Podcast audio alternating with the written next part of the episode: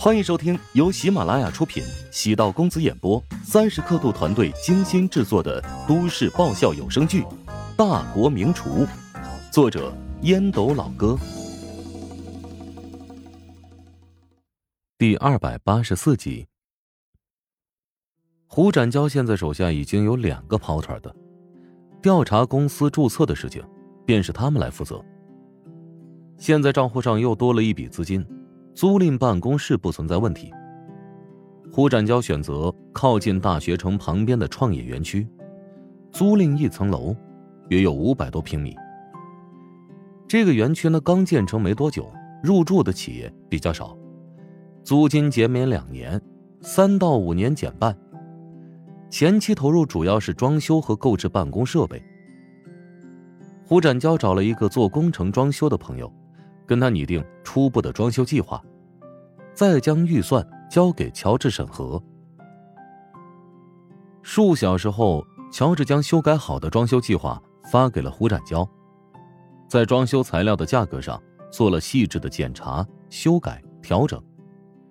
胡展娇暗自佩服，跟乔治学习的地方很多，至少在精打细算方面拍马不及。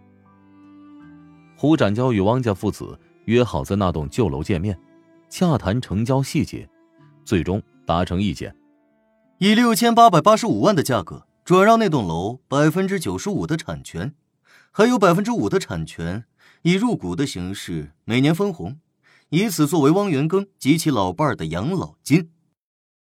价格公道，还为汪元庚留了后路，讲求人性化关怀。胡展娇感慨不已，乔治的策略。成功了，没有采用阴谋诡计，而是用一种阳谋的方式，获取了汪元庚的信任，拿下了那栋楼。否则，以赵长健的建议，交易即使不失败，双方也会心存芥蒂，以后指不定会有后患。在合同上签署双方名字，一式六份。汪元庚跟胡展娇握手，感慨道：“哎呀。”虽然楼有些年份，但我一生的心血都在其中，还请你善待它。哼，你看过我们的商业计划，相信不会让你失望的。正是看中你们的计划，我才愿意以参股的方式出售这栋楼。什么时候能将钱汇到我们账上？那就得看什么时候手续能办好，房产所有人变成我的名字。我现在急需用钱。难道就不能通融吗？合同已经签好了，难道还怕我们骗你不成？要不先预支百分之三十？胡展娇瞧出汪清现在急需用钱，爱莫能助。虽然咱们关系不错，但是还是要按照规矩办事儿嘛。汪元庚冲着汪清瞪了一眼：“你就不要再为难胡老板了。”无可奈何。汪清率先离开会议室，到楼下点烟去了。等儿子离开之后，汪元庚沉声道：“胡老板，我没猜错的话，你是替乔老板买楼吧？还请汪老能够帮忙保密。既然他不愿意出面，肯定有自己的考虑或者难处。现在我们已经被拴在一根绳上，是合伙人，怎么能做出背叛合伙人的事情呢？”哎呀，姜还是老的辣呀，汪清还是嫩了一点。汪元庚处人与事，考虑问题极为周密。哎，不知道汪老从何处看出来的？尽管所有的事情都是你在张罗，但你说很重要的决定时，会下意识的用余光瞄一眼乔老板。虽然藏得很深，但是逃不过我的眼睛。汪老果然厉害。既然如此呢，我也就不隐瞒了。乔治委托我带一句话给你，请说。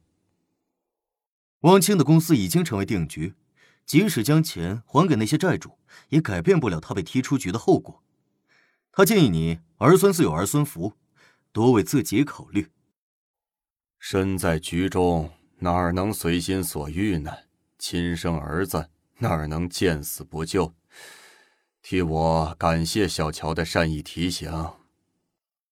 将汪元庚送下楼，胡展娇内心振奋，第一时间将合同拍成照片，除了发送给乔治之外，还顺手发给了赵长健。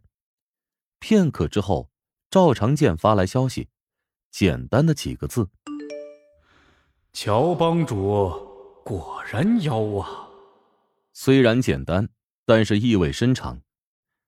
此事对赵长健的触动很大。若是按照他的计划，肯定是用掌握的秘密来要挟汪家父子，以低价拿下那栋楼。而乔治呢，反其道而行之，不仅没有胁迫，还帮汪家解决了一个很大的隐患，成功的收获了汪家父子的信任，以低于市场价格百分之十的价格，将楼卖给了乔治，同时还保留了百分之五的股份。也就是说，花费了原价百分之八十五的资金，拿下了那栋老楼的所有权。比起自己的计划，光明正大，不留后患。赵长健对合伙创建调查公司的事情有了更多的兴趣。倘若顺利，他愿意将现在的班底并入未来的调查公司体系内。那样，不仅成功洗白自己，自己未来的事业格局将会更大。心态开始转变，以前呢，觉得乔治掌握自己的把柄，所以不得不屈从；现在，则是有了重新创业的冲动。乔治是一个合适可靠的合伙人，虽然年轻，但不是城府，关键是他擅长阳谋之道，方向不走偏，只要目标明确，足够努力，终究会成功。赵长健觉得他能带来互补，自己更擅长阴谋。找出了一个通讯录，上面记录着熟悉的律师。赵长健逐一打电话，询问他们是否有加入的意向。他们必须在新场所装修完毕之前，招募到有实力的同事。尽管饱受一部分人的奚落、质疑和嘲讽，但赵长健觉得无所谓，他的脸皮向来很厚。从来就没有把自己当成过好人。为了重新起航，受点委屈，算得了什么呢？高阳跟胡展娇打了个电话，希望他能够帮自己找一份工作。高阳在厨王大赛尾声闹出那么大的风波，给公司形象抹黑，部门经理找他谈话，给了他半年的薪水作为补偿，劝他离职。高阳心灰意冷。返回老家住了一段时间，一方面调养身心，另一方面也是将自己隐藏起来。随着杜兴武父亲第一笔钱到账，高阳意识到父母的拆迁款不会少，心结也就打开了，开始盘算着找一份新工作。